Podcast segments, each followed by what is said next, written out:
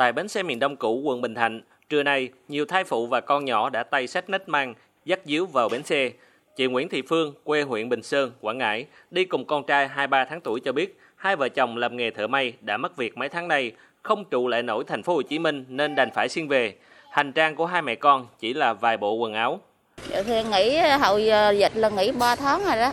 Mà nhà ở phòng trọ người ta bớt được vài trăm, vậy tháng nào cũng đóng gần 2 triệu đó mà giờ bào gần xanh nữa nghe họ cho về đó mừng quá trời luôn vậy có bé ông chồng không cho gì cũng tại bến xe miền Đông cũ, chiều nay, tỉnh Con Tum cũng đã tổ chức đợt đầu tiên đưa 300 người về quê, chủ yếu là phụ nữ, trẻ em, người già.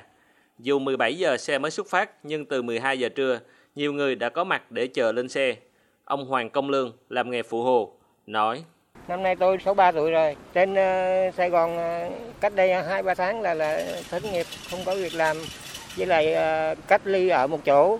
Tôi rất là vui mừng được uh, về gần gia đình và cũng uh, là rất cảm ơn đã giúp đỡ cho những uh, cái hoàn cảnh khó khăn vì dịch bệnh Covid.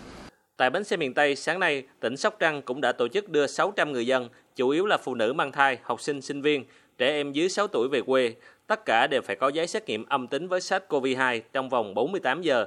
Và khi về đến địa phương, người dân sẽ được cách ly tập trung theo quy định. Được biết, từ nay đến ngày 28 tháng 9, các tỉnh Bình Định, An Giang, Đồng Tháp cũng sẽ tổ chức đưa bà con đang mắc kẹt ở thành phố Hồ Chí Minh, Bình Dương, Đồng Nai về quê tránh dịch.